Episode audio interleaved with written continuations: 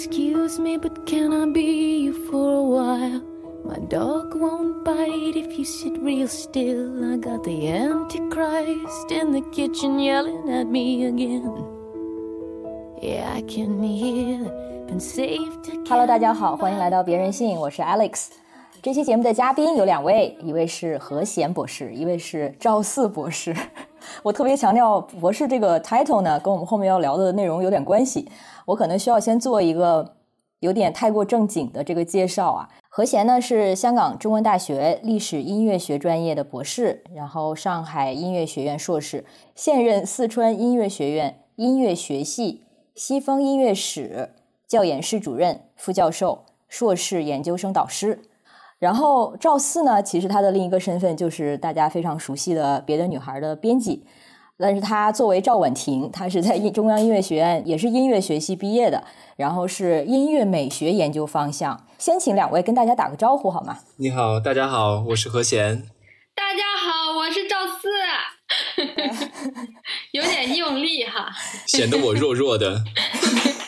这是熟悉的赵四的声音。赵四其实之前在这个别人信的播客里做过一次客串，是福禄寿乐队那一期。他是 当时是作为福禄寿乐队从中学时期的室友，在那一期出现了一下。然后呢，何贤他的另外一个身份是赵四的朋友。所以这期节目的缘起其实是有一天赵四发给我了一篇论文，给我赏析，是他的朋友写的。然后这篇论文叫做《何以致命？问号》。Lady Gaga 音乐录影带《电话中的致命女人与消费主义》，然后这个标题它本身就充满吸引力，因为它这个论文，等一下我们可以再细说。它不光有音乐上的分析，还有很多影视分析的内容，比如说黑色电影啊，就 film noir，还有社会学上对这个致命女人就是 femme fatale 的讨论，还有对这个科技监控和消费主义的批评。所以看完了之后，我都觉得自己是头一次看这个 Lady Gaga 的 MV。然后赵四。赵婉婷博士，他的这个论文也非常有意思。他当时在音乐学院做的这个博士毕业论文，还是当年的优秀博士毕业论文之一。这个标题是叫做《进步的未来：十九世纪新德意志乐派的历史哲学》。他的这个论文虽然听起来非常的一本正经，但是呢，据我了解，他讲的或者说他研究的方向，其实也是对某种正统的挑战。所以这两位音乐学博士。我觉得都是呃独具视角，像何贤呢，他是从库尔角度去阅读流行音乐的影音文本，然后赵四呢，他是从性别角度去理解音乐哲学史。我如果没理解错的话，所以呢，像这个音乐理论这种对我来说就是感觉非常高大的东西，这个难得看到了非常独特的交叉分析，所以想请二位来，就是想听听你们对于音乐中的性别的洞见和观察，或者换句话说，想听听你们对于音乐的这种。白眼或者吐槽吧，比如说古典音乐，啊，我想从两位的这个就是音乐学这个学科背景开始，因为对音乐学是什么实在是了解甚少，包括像音乐史啊、音乐美学，还有音乐理论这些。虽然我跟赵四在做同事的期间尝试过几次向他请教什么是音乐理论，到到现在还是不明觉厉。所以两位作为这个音乐学的博士，我想先问问你们怎么向陌生人介绍自己的这个专业呢？呃，而且可以，我们分几个场合吧。比如说，你们在一个这个专业的官方场合，比如说音乐专业、音乐学专业的研讨会上，或者和这个家人回家，像刚刚过去过年回家的时候，在这种家庭聚会中，以及和这个同龄人的社交场合中，会不会有不同的介绍自己音乐背景以及到底是干什么的这种话术？会怎么介绍自己呢？何贤先开始吧。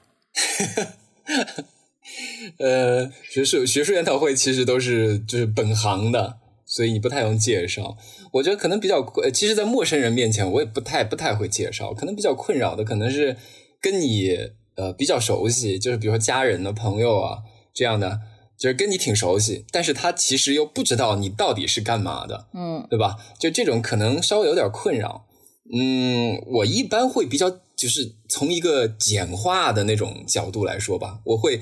主动的把自己的专业简化掉，就是我会我会说，我就是研究历史的呀，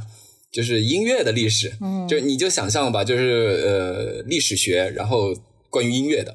然后呢，我可能更多一点点，让人家再追问的话，我可能就会说，呃，比如说你想想那些研究历史的，或者研究哲学的、研究社会学的，就是我们大概都会用那些方法，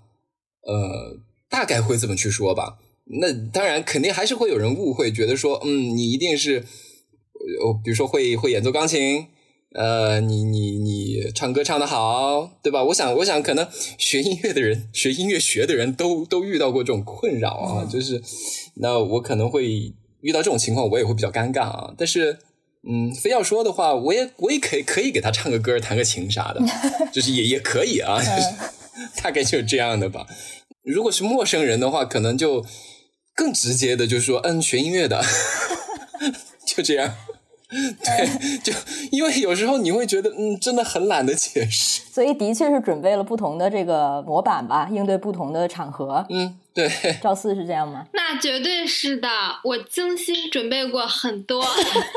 快说来听听。对，就是因为音乐学这个专业就就很难理解，就你说你学音乐都懂。你说你学音乐学，那就很费解。然后后来有段时间说我学音乐理论，感觉效果不是很佳，因为大家就会觉得你好像是，对，就是它听起来还是难以理解，而且并不是十分洋气。所以呢，我后来就说，对，后来我就说我学音乐史啊，然后还会解释一下，就相当于艺术史啊，就听起来就会好一些。然后再后来呢？因为就是这一般到此就为止了。那如果是更深入一点的，就比如说想要再装一下呢，我就会说我学音乐哲学，一般都会得到一些盛赞。我我碰到过一次很夸张的情况啊，就是当然是一个是一个半陌生人啊，就是第一次见面的朋友的朋友。当时我正在读硕士。然后呢，我我就说我在读音乐学的硕士，他当下的第一个反应是：啊，音乐还有研究生啊？对，会。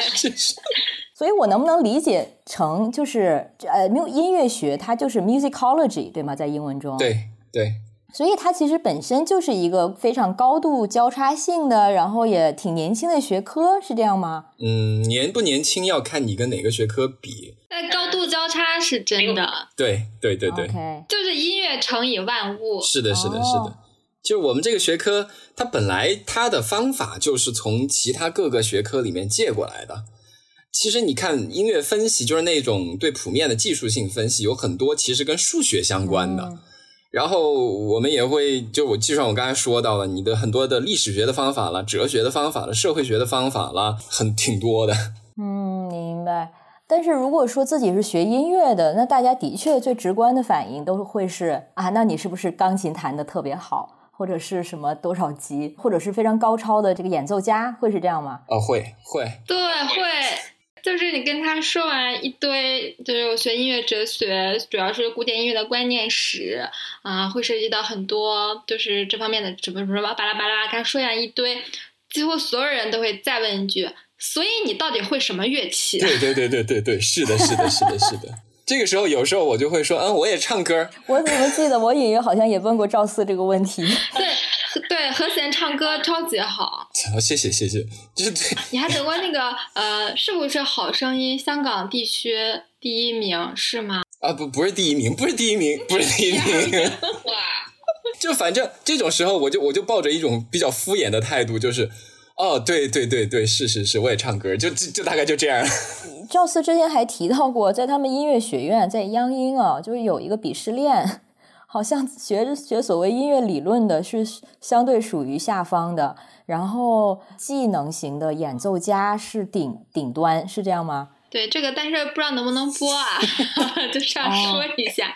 嗯，作曲嘛，作曲它就相当于是。可以类比为导演吧，他是一个创作者，一个 creator，然后他就是那个艺术的呃话语权的领导者，有点那个意思。其次就是演奏家啊，那就不用说了，就是音乐最本质的东西。那接下来就是音乐的一些衍生，比如说音乐教育、音乐理论这些就不是那么的嗯居于顶层吧。然后还有一些辅助的，比如音乐治疗。然后艺术管理、提琴制作，然后可能就更是大家都闻闻所未闻了，属于嗯。嗯，我们学校大概会也会，我觉得所有的音乐学院大概都会有这种大概的啊，我只是说大概率，就是可能会有这种，因为其实，在很多呃其他的系，就是非音乐学系的其他的系的同学和甚至包括老师，有时候都会说，嗯，你们系到底是干嘛的？都会问我这种问题，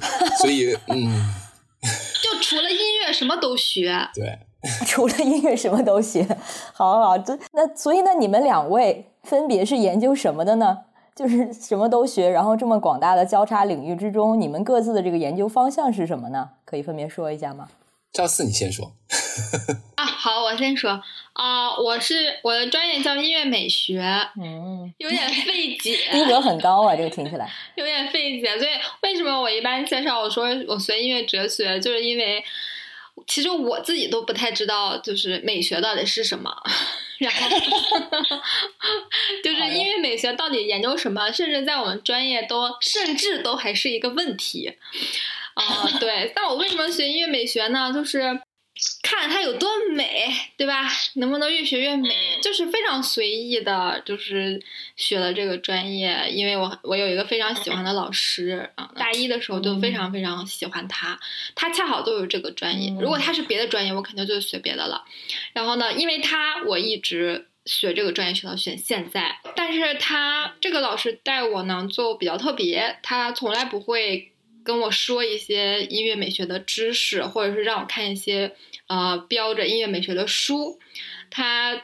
跟我说，他说重要的是你的问题，你你对什么问题感兴趣，然后啊不要就忘记你自己是什么专业。然后所以从我本科开始，我就记住了他这句话，我就。忘记我自己是什么专业，然后只是去，只是去看看什么问题好玩儿，啊，然后呢，他会鼓励我多从历史当中寻找问题。他说，呃，音音乐史是就是最有意思、最丰富的，所以呢，我就会从本科开始，呃，主要的研究领域就是西方音乐史，尤其是十九世纪的古典音乐，会侧重于观念。的变迁，尤其是人们对待音乐历史的啊态度，嗯，然后如果是就说具体的问题的话呢，嗯，就是有一个很核心的问题，就是就是经典化问题。经典化问题用一个通俗的话说，就是我认为古典音乐是一个被发明出来的东西，嗯，然后我就从呃硕士到博士，其实我都在致力于去诠释这个问题，对。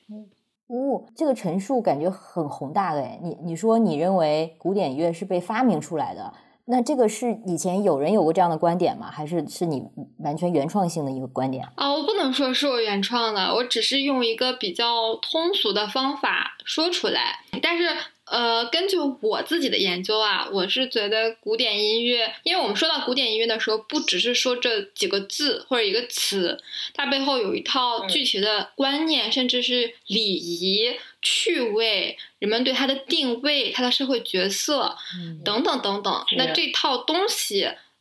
它肯定不是生来就有的，它是在历史当中形成的。嗯，然后它有一个具体的时间点，就是在十九世纪。嗯，对，其实呃，我们看一下历史，或者看一下，直接看一下我们所谓的古典音乐里面的那一套 canon 那一套正典，你也会发现这套 canon 这套正典它是各种各样的，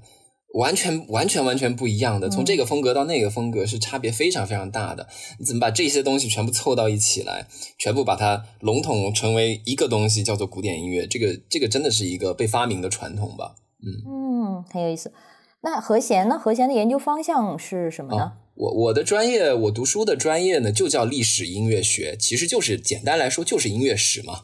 就是历史音乐学。但是现在呢，历史音乐学这个学科呢，它呃研究范围其实真的蛮广的，它不仅仅是要研究历史，它也可以研究当下的，就是你知道，其实当下也是处在历史当中的嘛。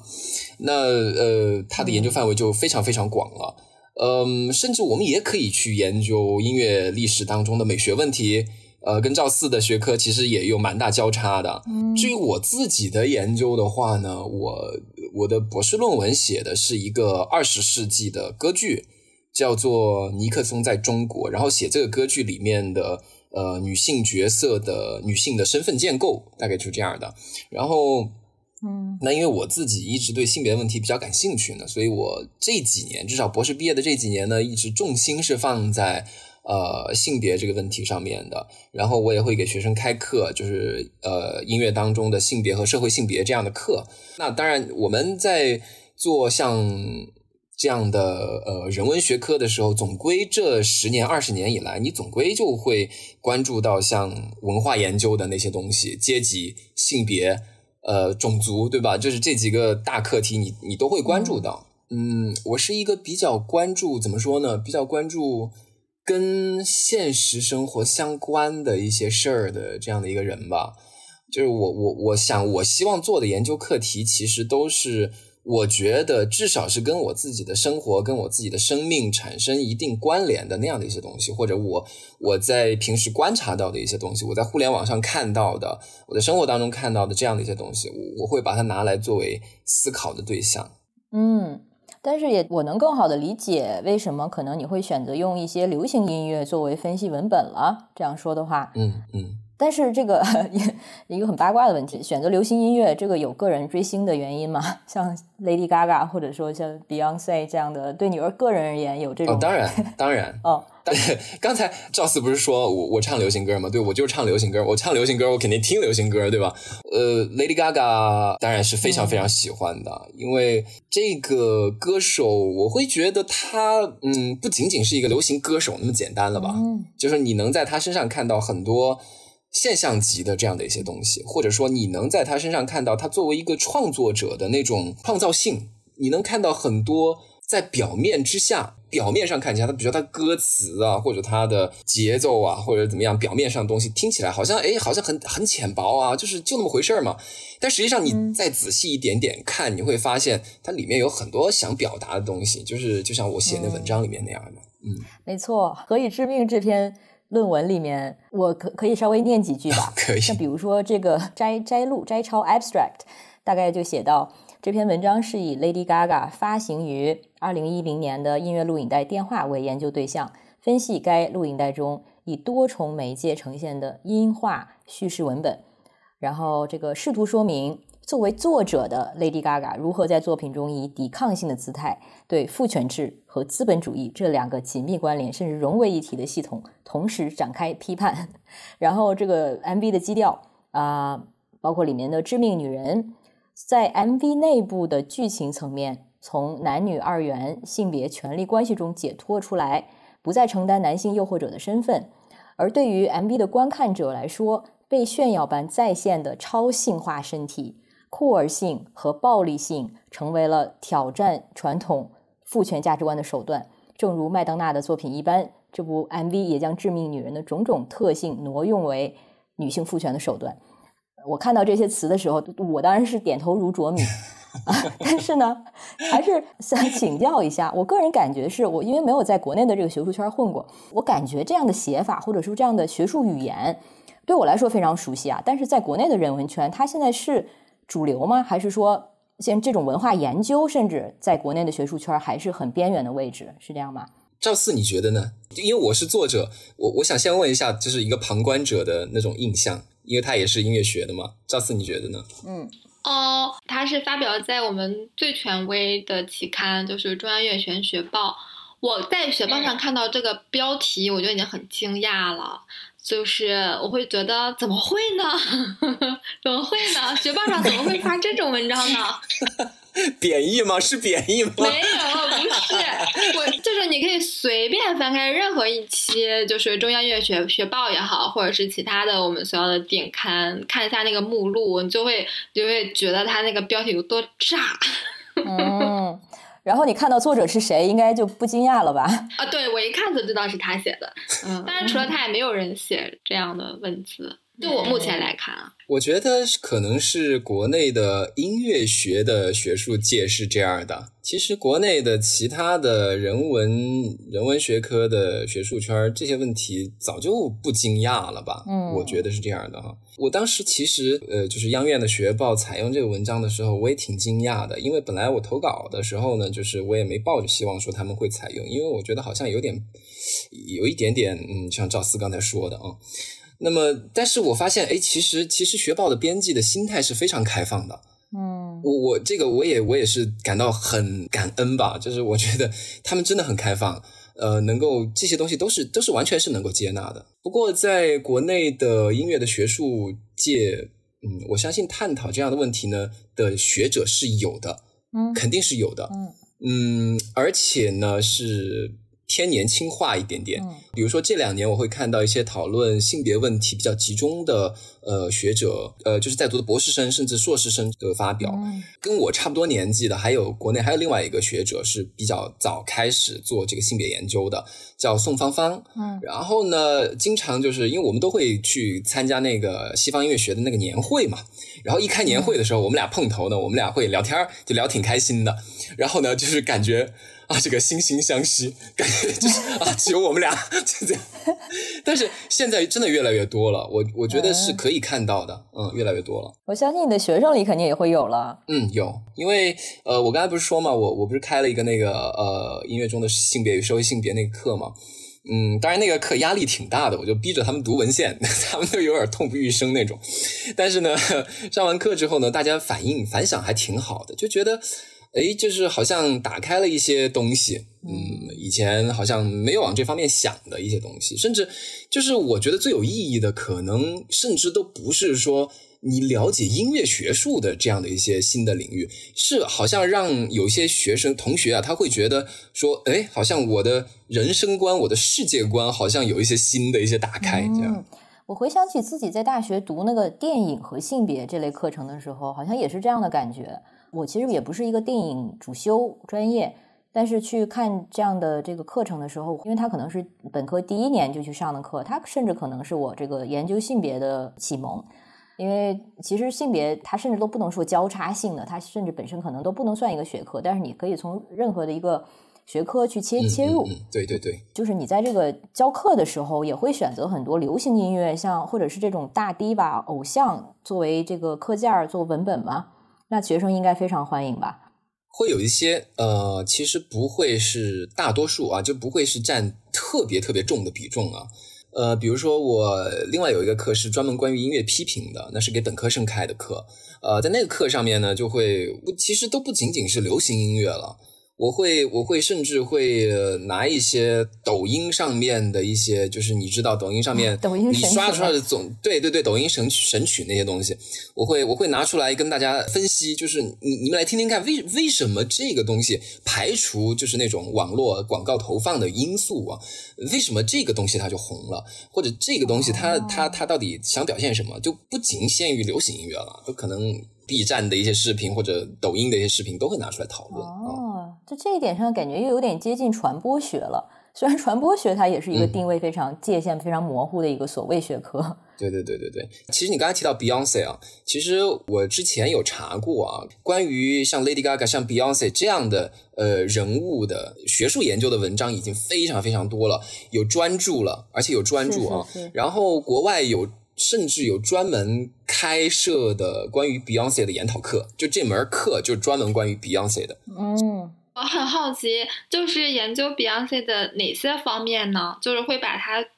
作为一个什么样的对象，会从他身上看到哪些东西呢？就我了解的哈，其实像刚才 Alex 他也提到了那个是 intersectionality，就交叉性，对吧？其实你看在 Beyonce 身上就是一个非常非常好的一个典型的一个例子，她是一个黑人女性的一个流行的歌手，一个艺人吧，artist。可能说艺人更更恰当一点点了，所以你会发现这些这些研讨课或者这些学术文章，呃，不仅仅是从性别，还有从种族或者从情感，很多很多方面都是有的。是这样。我觉得我看到关于他的分析的文本，都可能就比对他音乐的了解稍微更多一点。因为像 Beyonce 现在，尤其是已经是当之无愧的一个女权的这样的一个 icon，尤其又加上她近几年做的这个 MV，反正艺术价值也是非常的到位。对然后对于种族身份，关于自己的女性身份，那个反思也是越来越的这个突出。但是这个我我之前还是觉得更多的算在一个所谓文化研究的一个范畴里面，所以可能是在这个就传统你说的正点研究音乐的人士当中看到他的这个分析，对他的分析，对于我来说当然是第一次看到。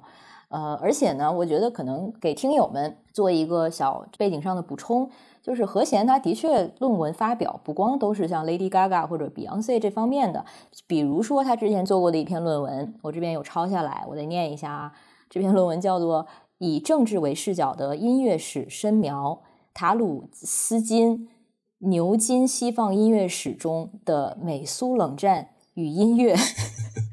就是这种论文的标题，可能 我不知道是不是刚才赵四说到的，在他们那个校刊里面可能会更多看到的风格。对对对，这个可能也是 我心中可能一个音乐学者去可能写的东西，就看起来的那那种逼格或者是厚度。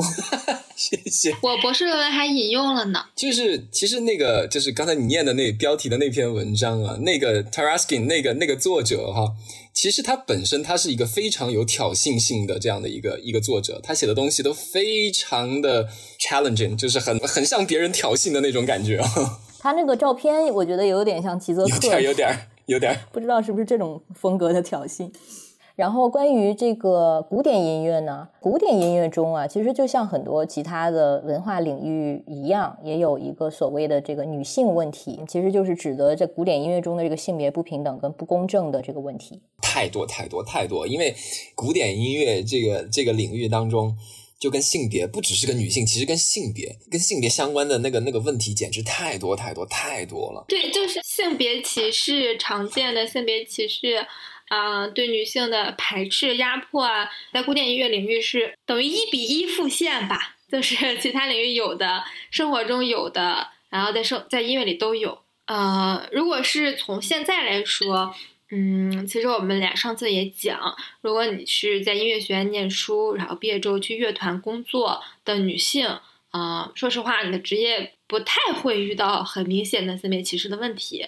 啊，大环境还是 OK 的。但是如果你想走到那个百分之一，可能你想走到这个世界的最 top 的那个百分之一，可能就会陡然变得艰难。会有一个，比如说在女性指挥家里面，会有一个玻璃天花板。你作为女性作曲家，可能也会有一些比男性作曲家更多的一些隐形的困难。呃，包括如果你是演奏家，比方说。男性的钢琴演奏家老生常谈的问题，他们从来都不用担心自己的家庭呀什么的。但是女性钢琴演奏家，嗯，他们就呃会因为一些家庭的事情或者个人婚姻的事情，在一定程度上会影响他们的事业。就所谓的这个平衡问题，在女性音乐家身上是非常非常常见的。嗯嗯，然后为什么我会说指挥会特别的突出呢？就是一个。很有意思的事情是，嗯，我觉得在古典音乐里面，它存在一个权力角色扮演的一个东西，就是呃，作曲家跟指挥家是掌权者，有点那个意思啊。那指挥家呢，他就是一个乐团的掌掌权者，然后他有很大的话语权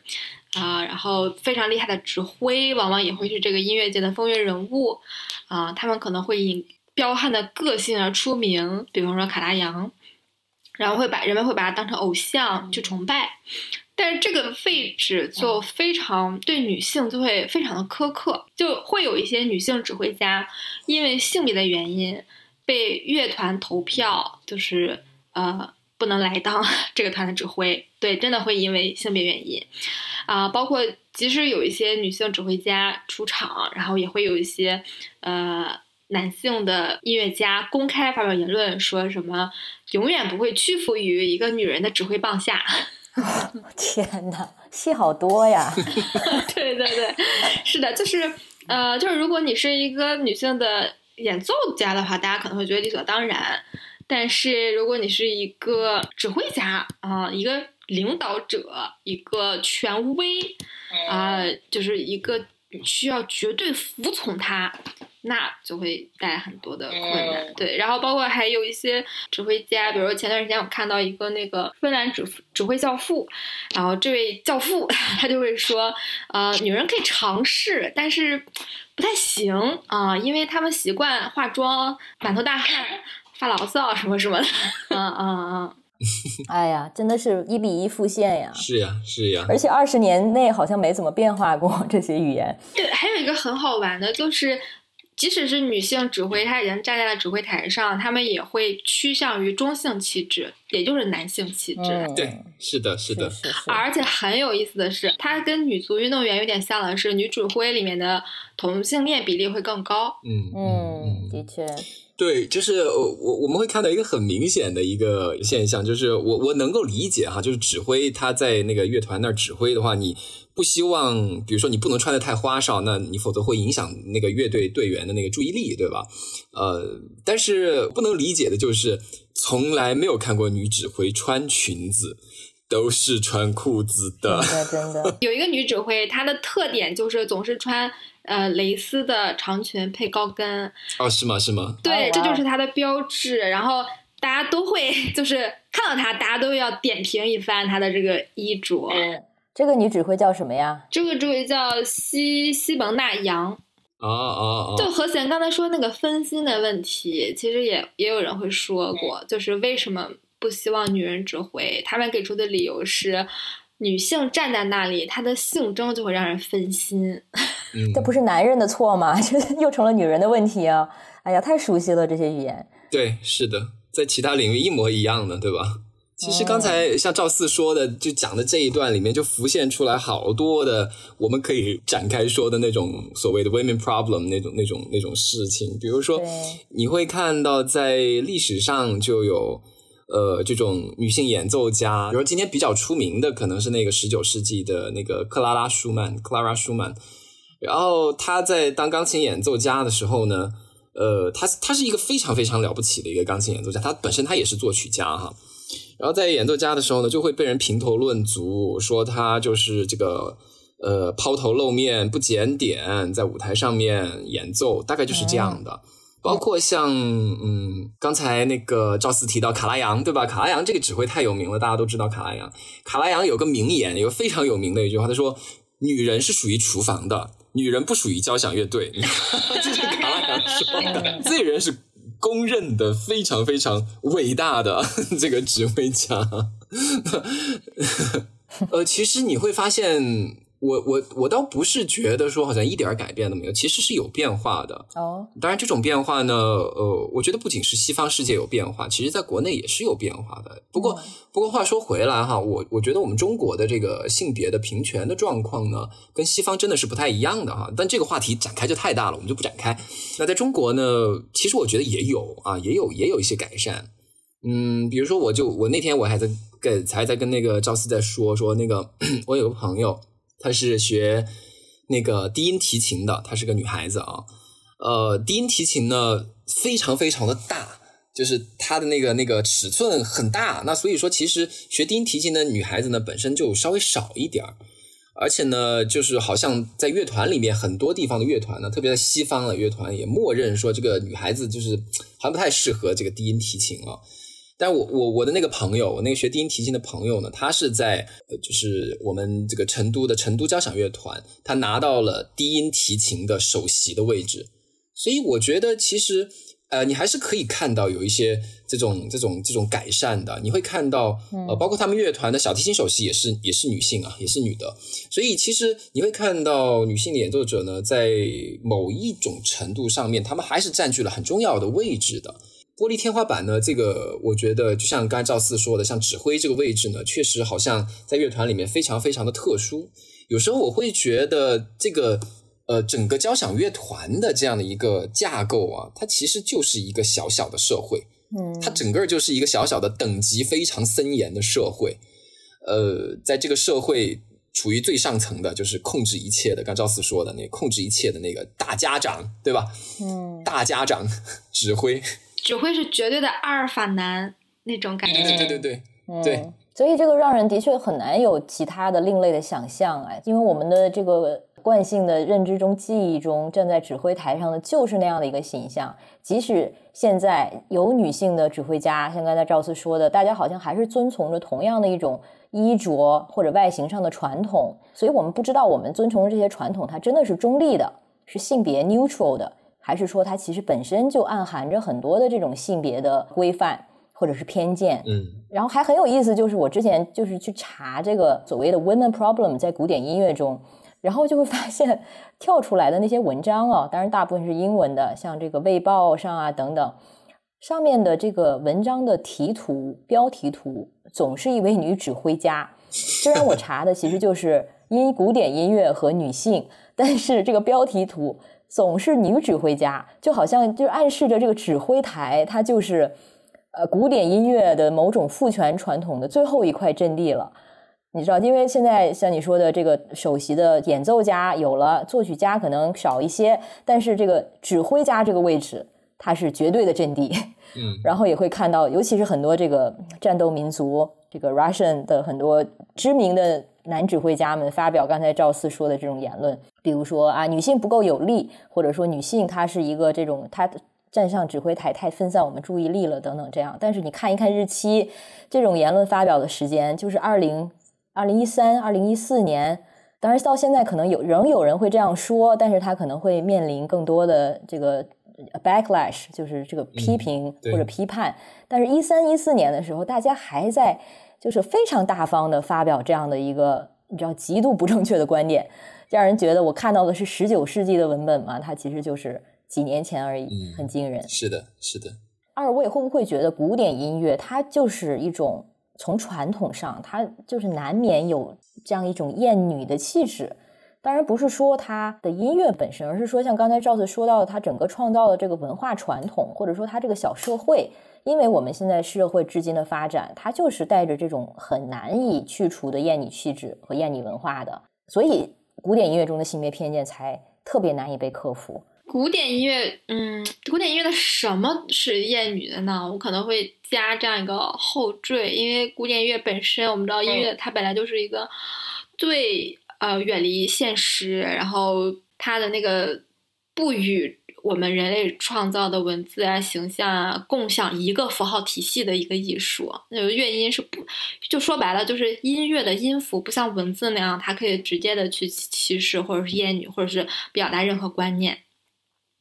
所以你要说是那些作品的话，那肯定是，嗯，就是我是觉得谈不上。但是你要说这个建制本身的话，嗯，我会觉得它它并不是说这个建制是厌女的，而是呃厌女的人们构成了这个建制。就说西方音乐吧，它从历史上啊那么久，一个非常直观的。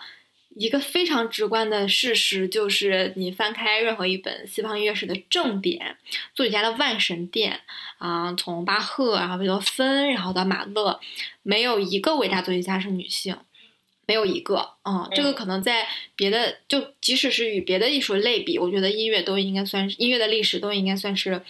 挺奇怪的，就是 那么久远的一个那么。嗯，系统的一个历史编纂，居然一个女性都没有。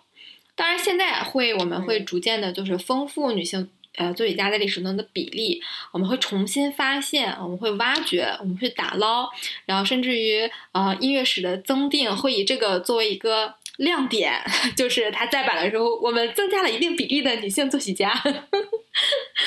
对，但是这个也是改变不了，就是古典音乐、西方音乐它的整个漫长的建制里面是不断的把女性呃排除在外面的。那为什么呢？第一个原因就是因为我们的历史写作，我们的历史编纂学，它本身就是会偏重于音乐作品，以作品为。呃，基准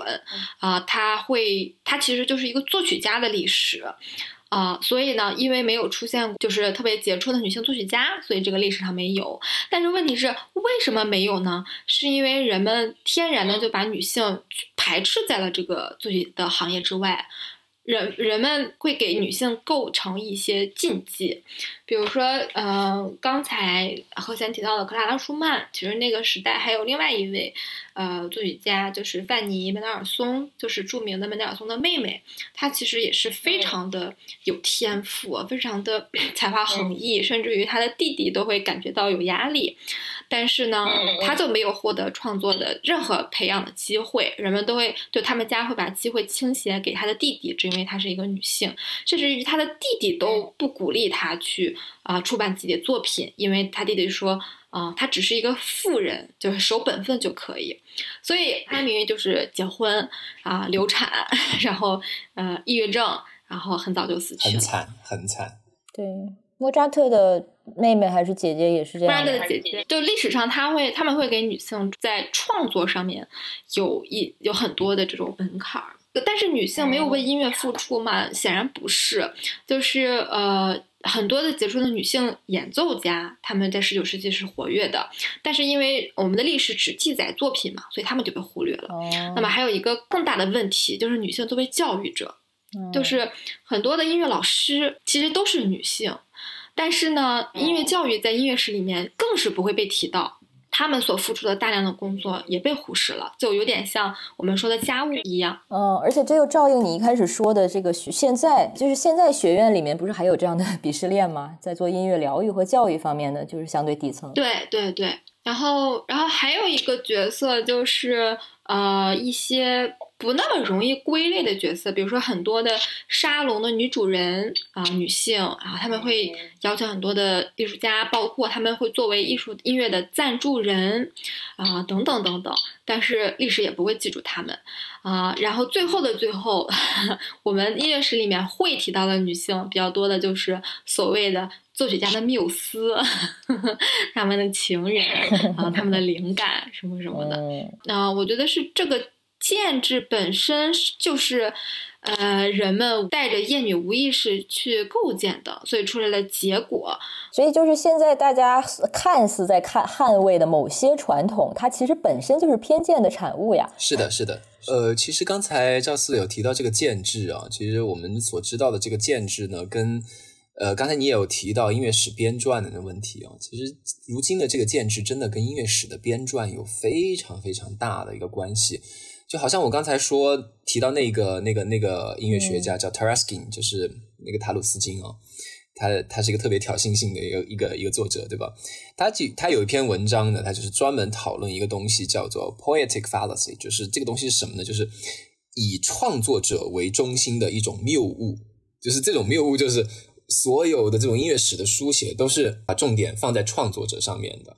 那创作者放在最高的那个地方，嗯，我们只能去啊探试图探索那个创作者的那种意图。那所以这是一个呃传统音乐史写作的一个，我们今天看看起来像是一个谬误的这样一个东西，我们需要反思的。那当然。呃，你会发现，也正是因为这种这种好像这种创作者的谬误啊，这种创作者中心的谬误，其实它不只是在音乐史写作里面，你会发现在在生活当中，在社会领域的各个方面都是都是这样子的啊。那但是又正因为是这样子呢，所以你会发现人们会呃把女性排除在这样的一个角色之外，就像刚才赵思提到的那些音乐史上面的一众的这些呃杰出的女性的音乐家。包括刚才我我有说到那个克拉拉舒曼，克拉拉舒曼呢，我们今天在很多音乐史教材上面，当然国外的已经有很多的很多对他的那个叙述了，但是国内的教材基本上都还是说他是呃罗伯特舒曼的妻子啊，是这样子。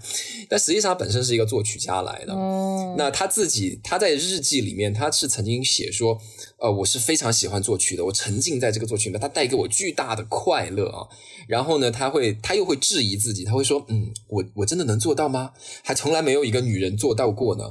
大概就是就是这种这种想法。然后你再往前追溯，其实你仍然可以看到这样子的痕迹啊。再再往前追溯几百年，你会看到，比如说十六世纪的时候啊，有一个那个一个女性的作曲家，她叫做玛达雷娜卡苏拉娜。那这个这个这个卡苏拉娜呢？他是一个写牧歌的一个作，他也是第一个，他真正是第一个，他是出版了自己的作品集的一个女性的作曲家。他在他的那个作品集的那个前言里面，他就写说：“我这个作品集呢，我就是要告诉大家，男人们错误的以为只有他们才能在这个艺术当中做出建树，但是我我我这个作品集就是要告诉他们说，他们错了。”嗯，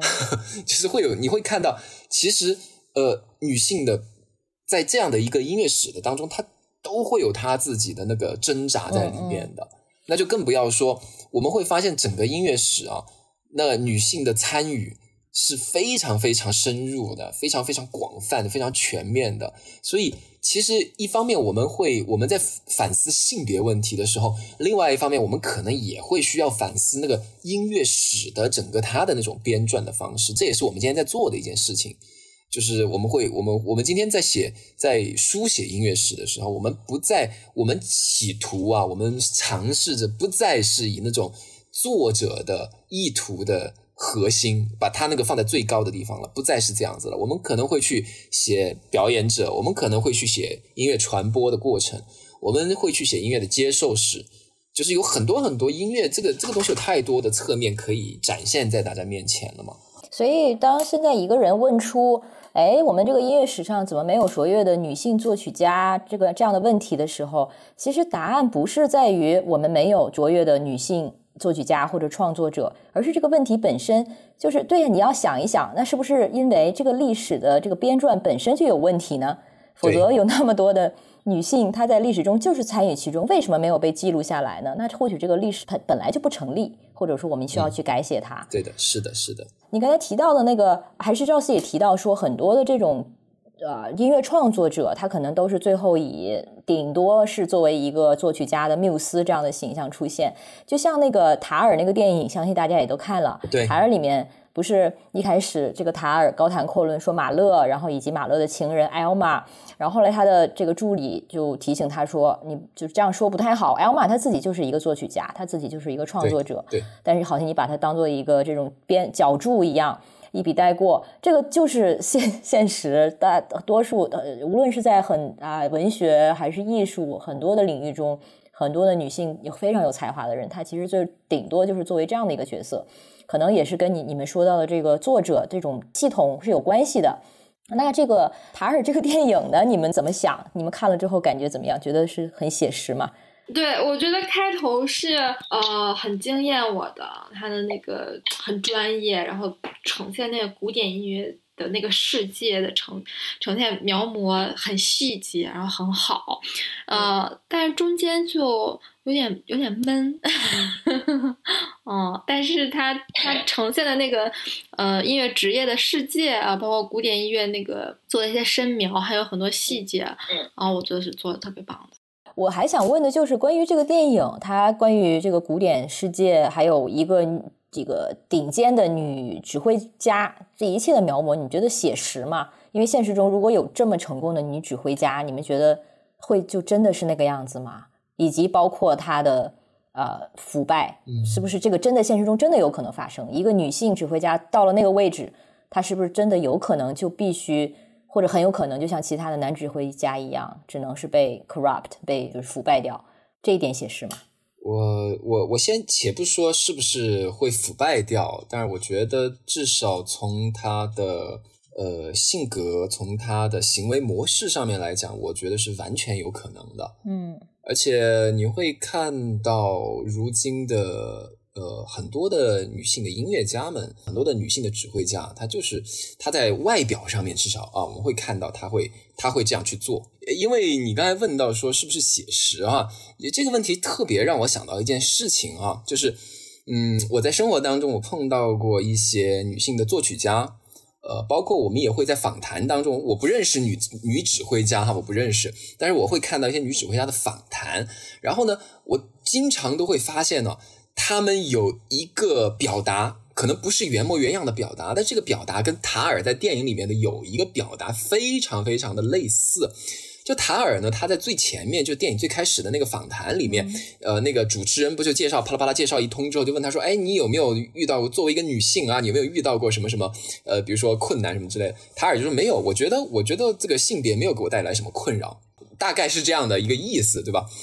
那实际上呢，你会发现在现实生活当中，我也听过这样子的类似的这样的话，就觉得好像其实是无所谓的。就这个女性的这个身份，对于他们的职业生涯来说，没有造成任何的困扰。而且我更经常听到的是，特别是女性的作曲家啊，会经常希望说，嗯，我我我不希望别人把我看成是一个女性的作曲家，呃，我希望别人把我看成是一个作曲家这样子。我我也会经常思考，为什么？呃，他们会说这样的话，我不是说这个这个话不对或者或者不好或怎么样啊，但这是一个非常有趣的这样的一个一个说法。我不知道你们听没听到过这样这样子的说法啊？我不知道你们你们会怎么想？嗯，艺术家也经常这样说，尤其是可能更年长，我会觉得八零后、九零后、九五后，随着这个性别意识的凸显，说这样的我接触到的会越来越少，或者是更多的年轻艺术家，他就是。非常直面自己的女性身份，而且觉得这是她的一个，呃，她非常重要的一个主体性。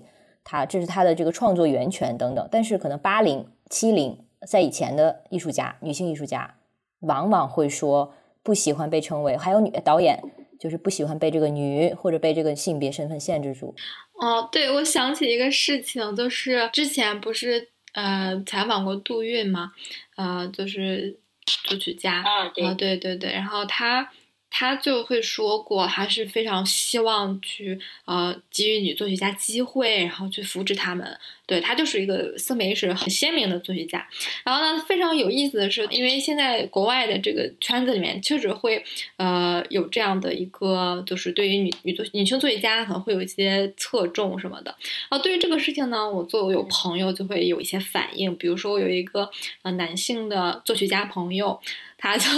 开玩笑说：“嗯，一投比赛就发现都是给女性作曲家设置的，嗯，然后他作为一个男性，就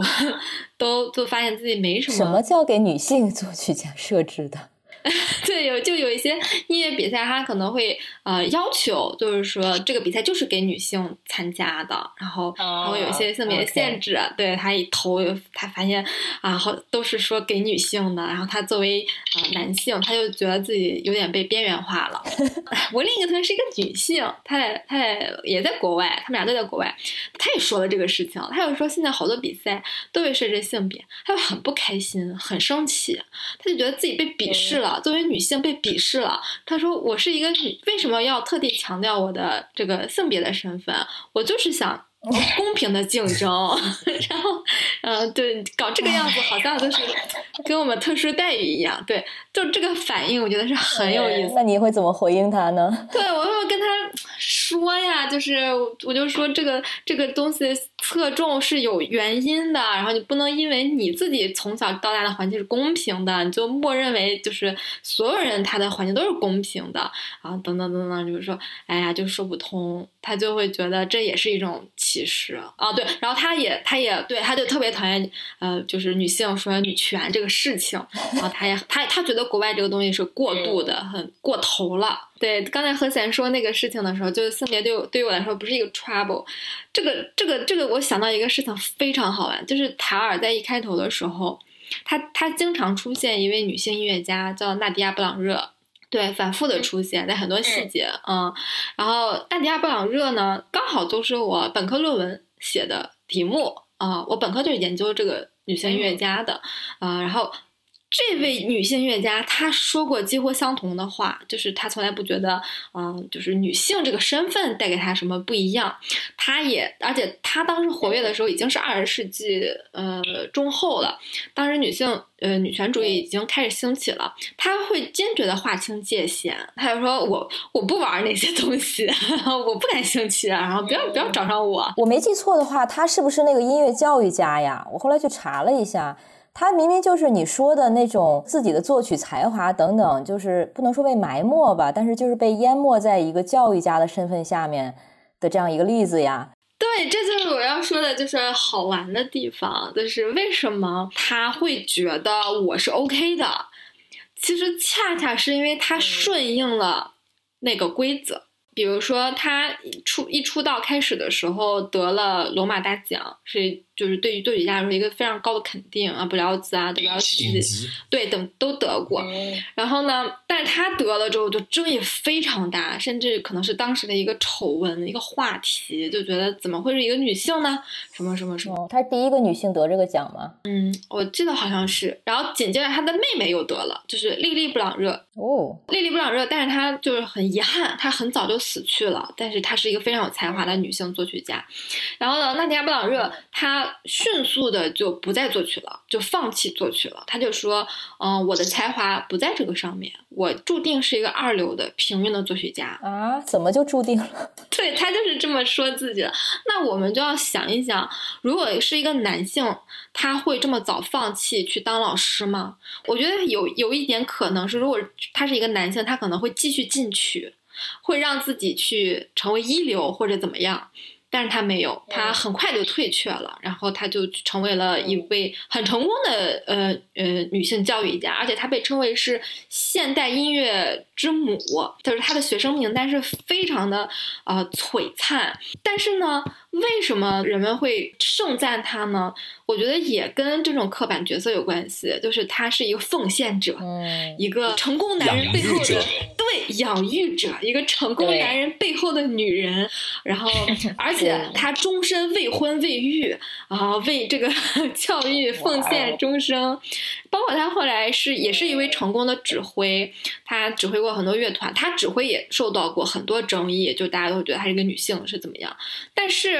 他有一个很有意思的地方，就是他从来不会以指挥家自居。就是他不会觉得啊，我是一个指挥家，然后我是一个我是个阿尔法的角色，没有没有，不会不会，他永远是一个老师，永远是大家的这个妈妈一样的感觉。服务者，嗯，对，然后他本来是那个巴黎，我忘我忘了哪那个具体名字，就是音乐学院的主任啊，但但是他后期就是嗯被梅西安，他那个位置被梅西安对，就是崛起的另外一位男性音乐家嗯顶替了。嗯，所以他经常他会说自己就是不要强调我的女性身份什么的，那是因为他刚刚好就就是很适合这样一个叙事。但是你想一想，如果他在其中任何一个环节，他表现出了一些叛逆、一些反叛，呃，结局还会是这样吗？我觉得很难说。对他就会感到这个性别身份的阻力了。但是他做的选择可以说对顺着，他是顺着这个水流走的，对对对，所以感到的阻力就会小一点。对，而且还有一个很有意思的地方，就是你会发现这些音乐史中的女性，她总是身边有一个男性作为影子。就刚才说的克拉拉舒曼也好，然后范妮梅勒尔松跟她的弟弟也好，包括莫扎特跟他姐姐。纳迪亚·鲍朗日没有结婚，他也有一个男性影子，就是斯特拉文斯基，当时的就是非常伟大的作曲家。然后纳迪亚·鲍朗日非常崇拜他，然后跟他关系非常非常好，然后他们有很多的交流。然后你就会发现纳迪亚·鲍朗日的无论是传记也好，他的书也好，他总会反反复复的提到斯拉文斯基，他总是反反复复的引用他的话、他的作品。但是你去看斯拉文斯基的书，他的讲话、他的谈话录，他几乎。很少提会提到他的这位女性好友纳迪亚·布朗热，嗯，包括嗯另外一位作曲家，大作曲家就是布里顿，然后他也有位女性好友叫勒琴斯，然后他也很少会提到他的这位好朋友。对，就是这种这种关系是很微妙的。是，这些都是一种南北味的体现呢。就尤其是像。就是呃，布朗热他本身他的家世，我记得也是一个音乐世家，他其实已经算是出生就带有很多优越性了，身份上的优越性、资源上的等等。但是他如果不不去不能，我们用攀附这个词可能实在不不太尊重。但是他如果他的社交圈没有这样的一个男性的知名的人物的话，他可能的确很难为人所知。你知道，就是必须要依附于一个男性，他可能才能打入某些社交圈子。即使说，可能对于很多人来说，就是她的丈夫或者说她的兄弟，呃，即使没有丈夫和兄弟，那还是得有这么一个男性人物在。所以我就觉得，其实是他是那个男性的影子，更多是他是属于那那个影子的那个位置。然后也会觉得，像刚才何贤提到一两个例子，像那个你说写了那个写了第一本那个自己作曲那个啊牧歌啊牧歌那个本子的这位女性。的确，这些女性和她们的成就的确存在。但是，如果我们用一个用一个比喻的话，这就有点像你可能是一条小溪流，自己非常努力的在一片呃旱旱土上，可能流出了一条溪道，非常微小的一条水道。但是，这条水道它如果没有被记录进历史的话，首先，她不会为人所知，不会被后面的人所知。那后面的女性，她也就没有相应的这种启迪，或者是激励，或者作为灵感。然后，人家大家看到的，永远还是那种你知道奔流的江河，就是这种非常微小的个人突破。对，她如果不被有意识的看到和记录下来，而且被放大，她就完全的就被淹没了，或者是被大家忘记了。是的，我觉得你这个说的非常非常对，对，非常好。所以后面的人，后面的女性只能不停的在重复这种自己去突破水道、河道的这样的过程，她没有前人的这些积累作为基础，她只能自己再从头开始，每次都是这样。是的，是的。所以在在女性赋权的，或者说任何性别赋权的这样的一个过程当中，不管是女性也好，或者是任何其他都好。这个榜样的力量真的是太重要，太重要了。如果你在一个音乐史里面，你看到的榜样只能是，比如说刚才的像那个呃布朗热那样的，它是一个非常完美符合女性刻板印象之一的，就是圣母的形象，对吧？对你看，又是养育者，然后又是未婚，又是未婚未育这样子啊，育者好像就是一辈子奉献给这个这个事情，就是圣母的这样的一个角色。你如果你看到的只能是这样的话，那似乎你的榜样是很有限的，对吧？所以那当然，现在音乐史上也会做这件事情。嗯，然后其实我觉得塔尔这个电影，就回到刚才，因为因为刚刚我又想到说塔尔这个电影真的是真的非常有趣。你会发现塔尔这个电影呢，它在有意无意的在对身份政治的这件事情在做一个反思，或者甚至在有点抵消这件事情。就是我不知道你们看那个电影有没有这种感觉哦？我觉得他做的很有意思。我觉得他就是他的意图不一定是那么直接的抵消身份政治，因为他表面上看起来好像有这样的痕迹，但是我就觉得他美妙的地方就是在于它其实是多重的。因为你看到，就是塔尔这样一个女性，她通过一些其实非常男人式的手腕，她达到成功的路径就是把男人那一套东西玩到极致，跟他们玩的一样好，通过这种方式达到了顶端。然后最后呢，他也像男人一样承担了男人一样的，就是所谓 accountability，就是可追溯性和这个责任。就是当他落马的时候，他承担的是和男人一样的后果。这个他不会因为他自己的这个性别身份而免疫，因为他用的就是男人那套东西，他用的是同样的玩法达到那个地方的，所以他也因此要付出同样的代价。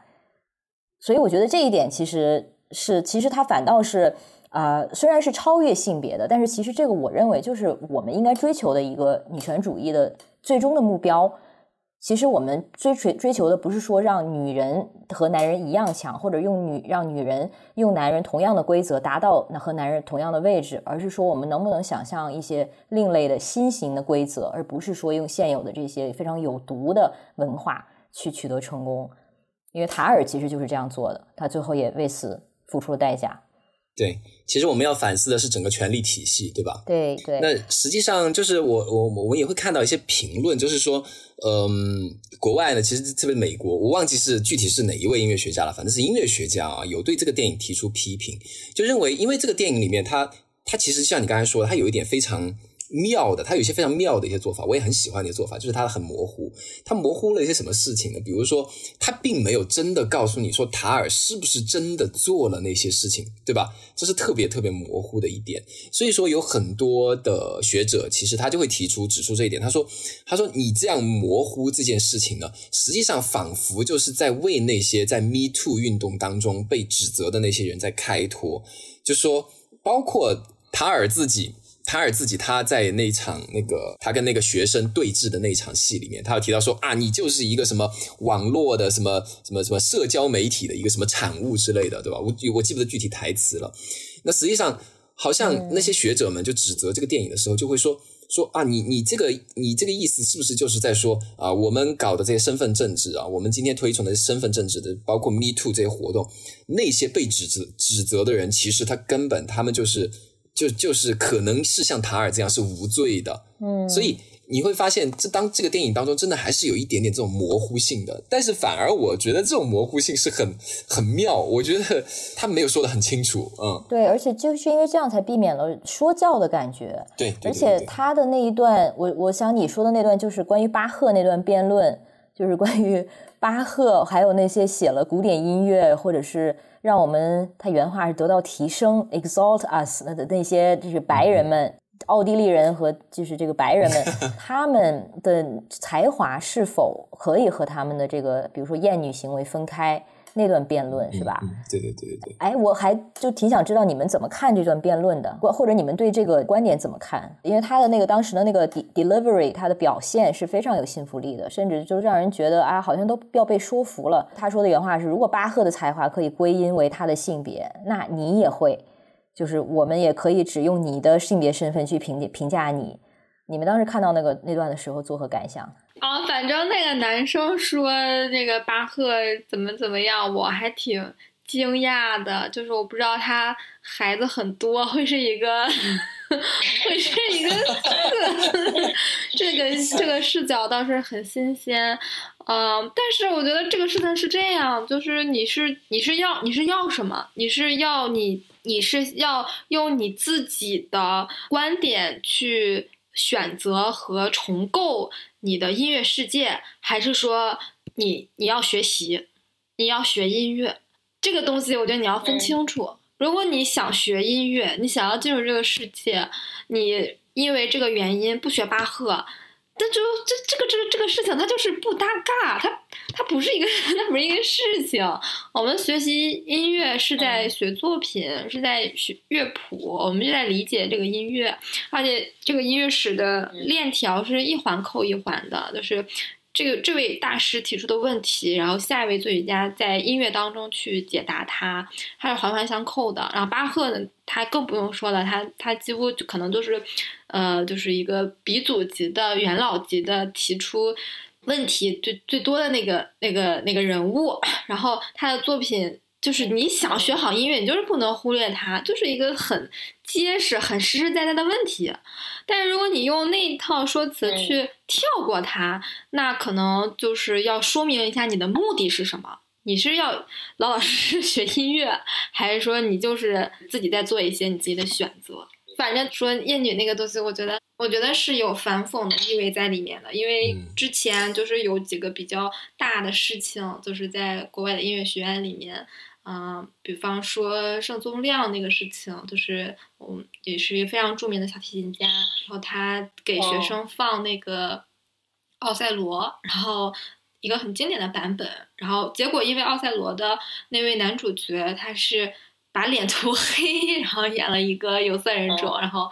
盛宗亮就因为这个事情被停课了，被开除了，开除了是吗？对，失去教职了，人家都。然后包括他们现在音乐学院可能会因此有一些规定，比方说你的你你上课给学生上课的时候，你琴房门要打开，然后你指导学生的时候不能有肢体动作，然后。等等等等吧，就是很多很多。对，所以我觉得那一段辩论，也许吧，可能会有一些影射这个事情的意思。那个接着刚才呃，刚才我们说巴赫那件事情啊，就是那那场对话啊，我觉得在我们今天的呃这个教育当中啊，其实你要学音乐，你是无论如何也不可不可能跳过巴赫的，你你你你都会学，因为他是他是在你课程设置里面要求的，你就必须学那个东西。但是我觉得。呃，学习它和是否选择喜欢它是两件事情，对吧？呃，是否选择喜欢它呢？可能是在电影里面那个男学生他自主做出的另外一个选择。嗯，那所以我在这儿，我其实我想说的一点呢，就是我觉得在我们今天的教育当中，教育者是有一个告知的一个义务的。什么意思呢？就是我我我自己是这样做的啊，就是我在我在上课的时候，比如说。呃，那我讲到像普契尼的《蝴蝶夫人》这样的歌剧的时候，我会跟学生说，我说这个歌剧里面它非常非常典型的展现出来了一种呃那种东方西方征服者被征服者男性女性压迫被压迫这样的一种权力关系，我会告诉学生这件事情。那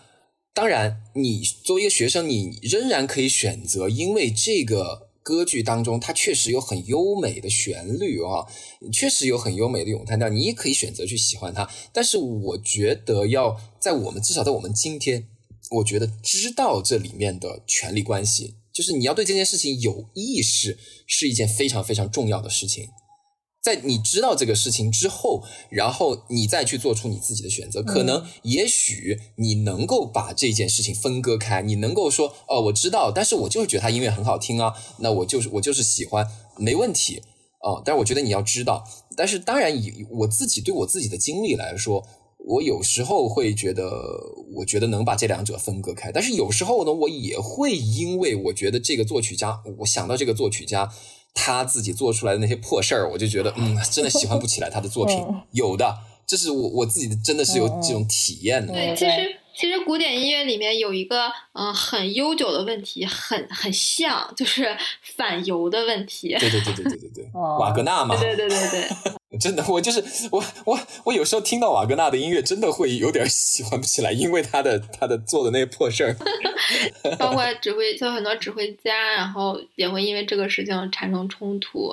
呃，包括一些音乐家，比如说你这个你这里演瓦格纳，那我就要抗议。啊，但是有的音乐家就会说，嗯你这个东西就是要分开。然后，因为瓦格纳是一个臭名卓著的反犹分子，而且他跟纳就是后来的纳粹啊、有渊源很深的关系。所以像这样子的所谓政治正确，它其实不是一个新的产物，它并不是说我们在过去的可能十年、二十年，随着第四轮这个女权主义的这个兴起而发生的，它其实一直都是在，我觉得我们就是在重复它的一个过程中。那现在我们会出现的这些像归类为表面功夫的这些动作，我觉得我们可能 可以把它看成一个所谓的应激反应吧，就是当有一个新的刺激发生了，然后你的身体会产生这种所谓 antibiotics，然后我们瞬时间做了一些过激的反应，但是它可能并不是说我们希望的最终的那个性别秩序的那个状态。但是它可能是在现阶段的一个一个策略性的动作，但是我觉得相我相信这些动作，它慢慢都会自己纠正自教过来的，它其实不是我们才需要担心的东西。然后那最终，但关键关键是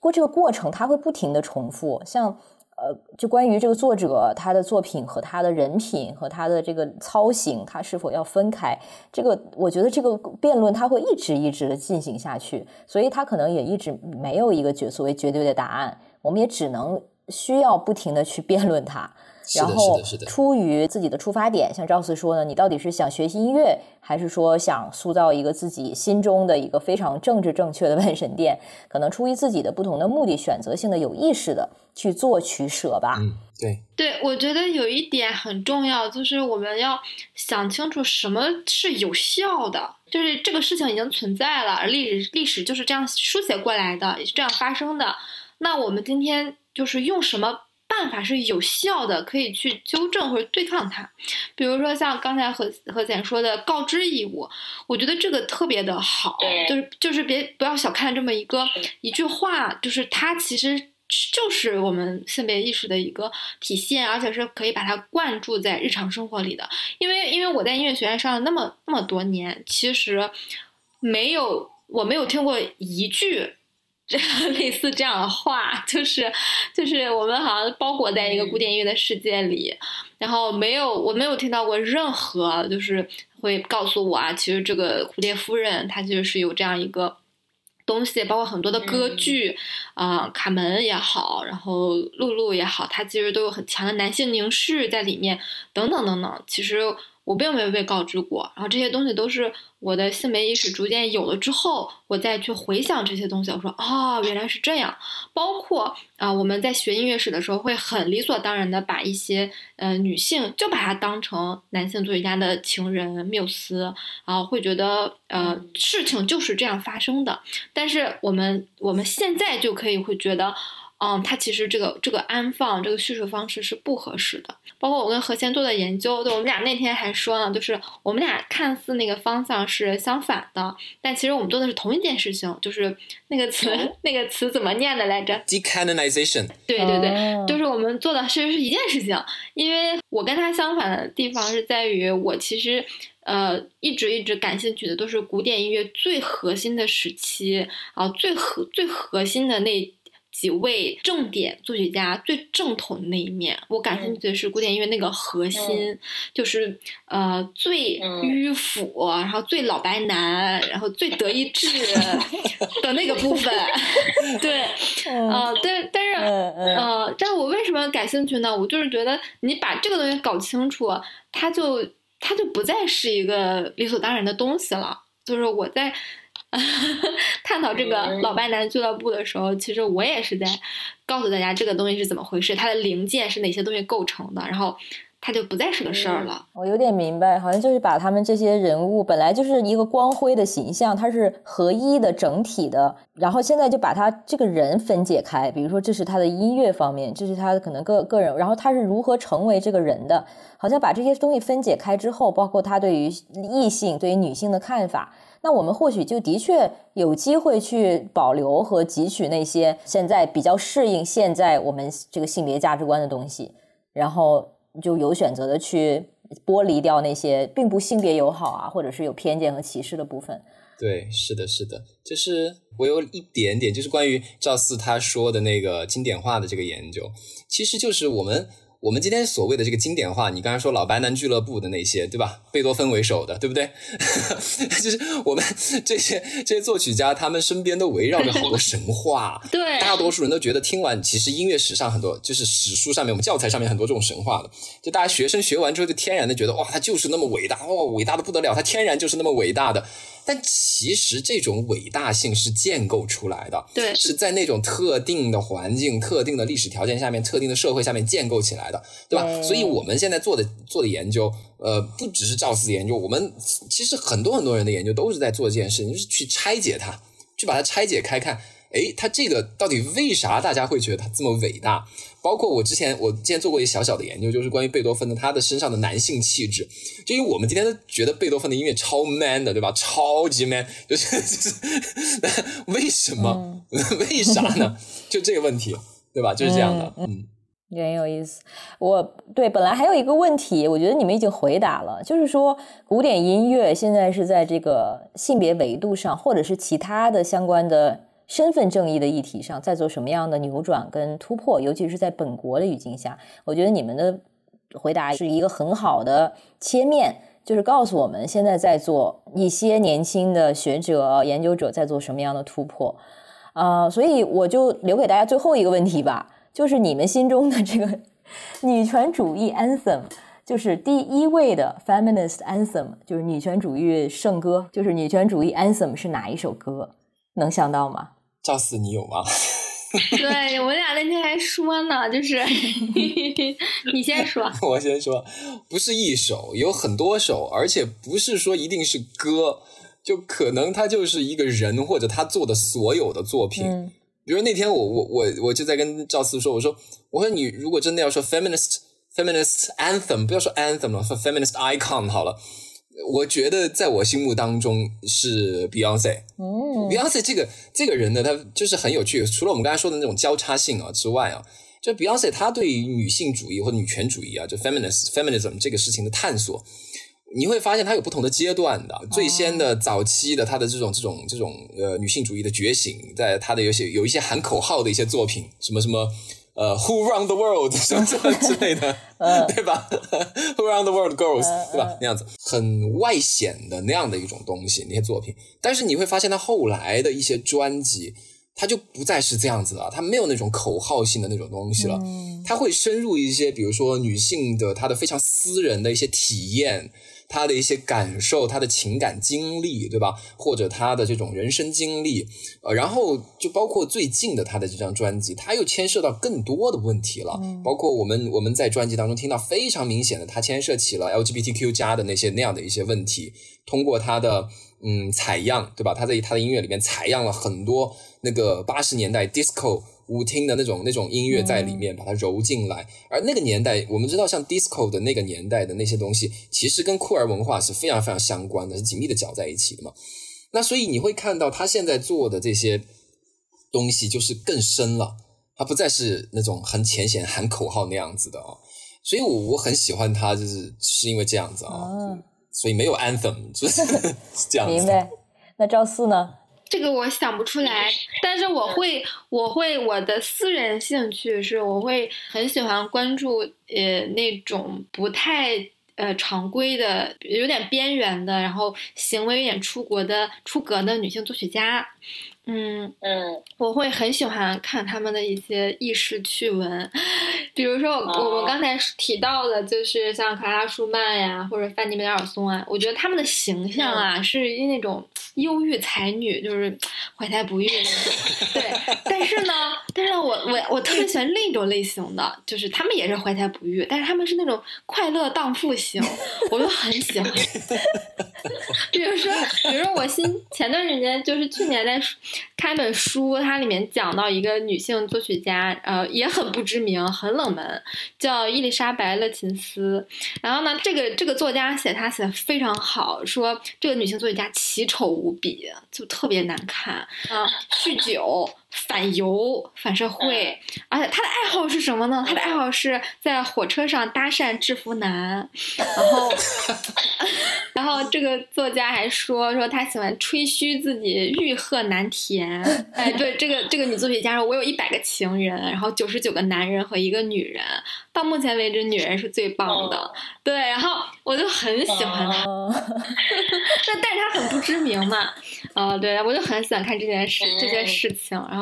包括那个前一段时间查资料的时候也查到一位女作曲家叫芭芭拉斯特罗奇，她自己是一个交际花，她喜欢写一些淫词艳曲，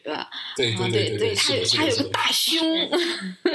然后对，然后也是那种快乐荡妇，然后我就很喜欢啊，对，这些都是我的女友像们，对，然后我们那天还聊来着，说就是其实可以嗯提提一下，就是跟这个相关的书，如果有人感兴趣的话，我那天说跟何贤说了一个，嗯，是那个阴性终止。这个名字听起来就非常的，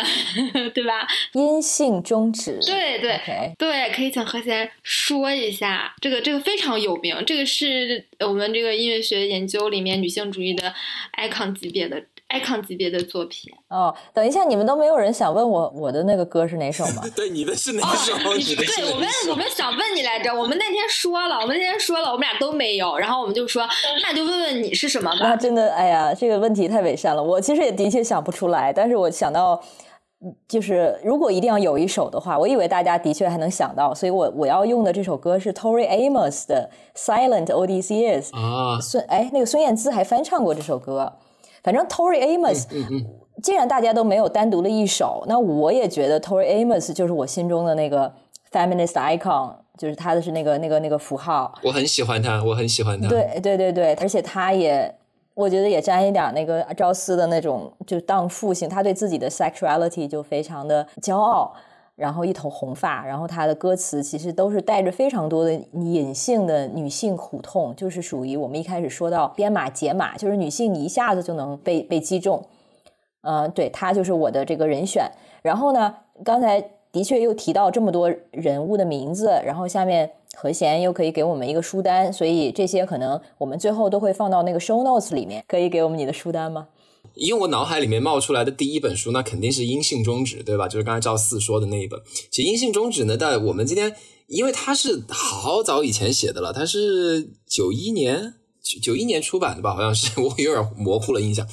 反正很早以前了。所以我们今天再回过头去看那个《阴性终止》的时候呢，你会发现其实还是有很多问题的。就以我们今天的那个观点再回过头去看啊，有很多值得争论、值得讨论、值得反思的问题。呃，我还如果我还想到另外一本的话，就是反正翻译成中文的了嘛，我都说翻译成中文的了。翻译成中文的还有一本书叫做《音乐学与差异》，然后它有一个副标题叫做《音乐研究当中的社会性别和性》。这本呢是有中文译本的了，它是一个文集，然后这本呢比较多样一点，它涉及的话题比较多。嗯，我我会比较推荐这一本。嗯。如果大家有兴趣的话，请这期一定要不要不要错过我们的 show notes 啊！呃，那两位还有什么补充的吗？补充那个，补充那个，咱咱俩今天晚上聊那个，不知道能不能播那个，非非常的低俗。好的，好的，我们来试试，什么不能播？呃，我说吗？我说，你说，你说。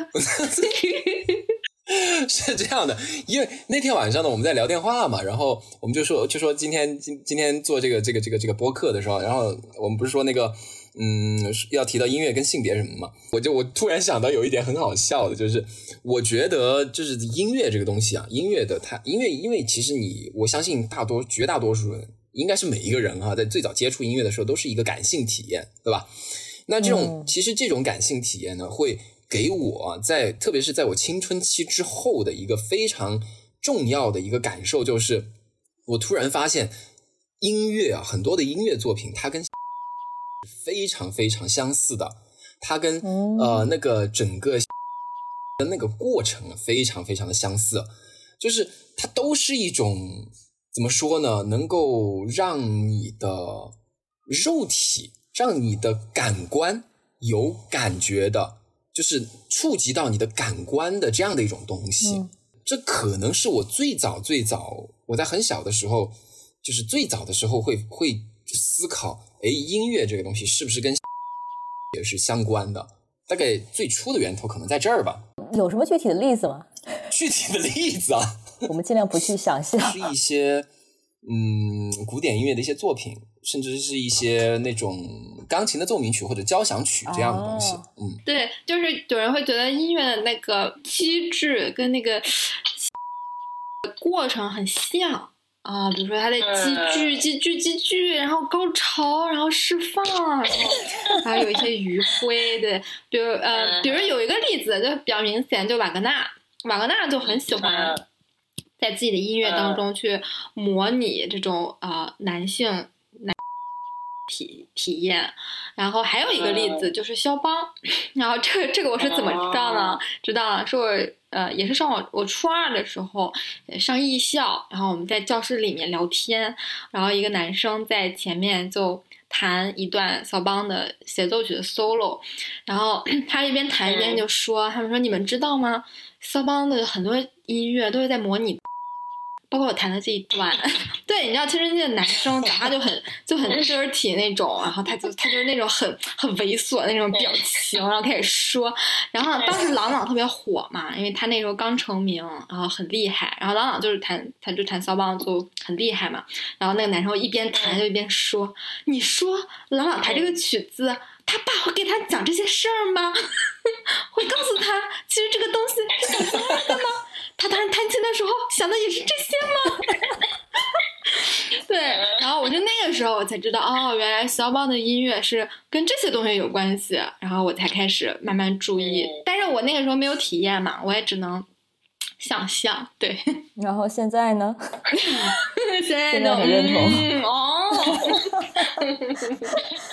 这我发现，就是我发现这种体验好像。后来我发现这种体验不是只有我自己这样子，好像很多人都是这么觉得的嘛。他都没说。对对，但是这个是很有意思的地方。古典音乐就是你像它放上了一个古典或者一个很高雅的一个一个帽子，但是大家其实在欣赏的可能根本就是自己最原始、最本真的那些，你知道，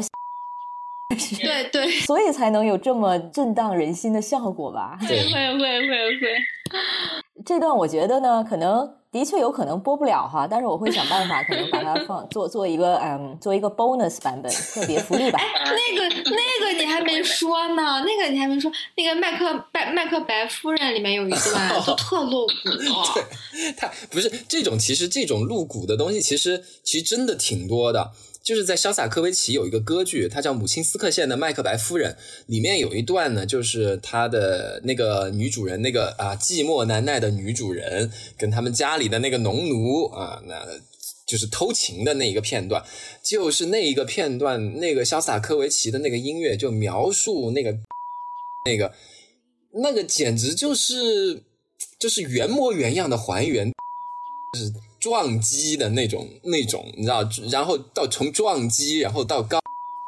然后完了之后，大家就瘫软在地，OK，到这个程度吗 就是完全的那种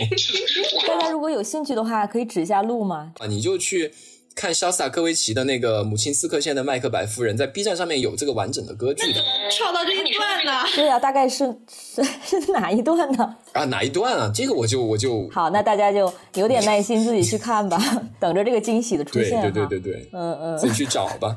好的，这是意外收获呢。非常感谢赵四跟何贤这次的这个加入。谢谢你的邀请，谢谢谢谢谢你的邀请，我也觉得聊天很开心，非常的愉快。愉快。如果就是对我们这期谈到的话题有什么不了解的地方，也欢迎大家在评论区讨论。我们这期节目先这样，大家下次见，拜拜，拜拜，拜拜，拜拜，拜拜。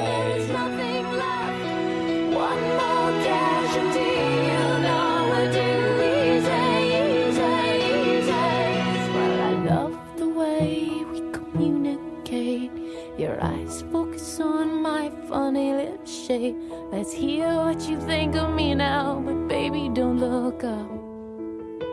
The sky is falling. Your mother shows up in a nasty dress. And it's your turn now to stand where I stand. Everybody looking at you.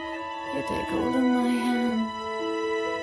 Yeah, I can hear them. But what if I'm a mermaid in these jeans of yours with her name still on it. Hey, but I don't care. Cause sometimes I said, sometimes I hear my voice. I hear my voice. I hear my voice. And it's been here. Silent all these years.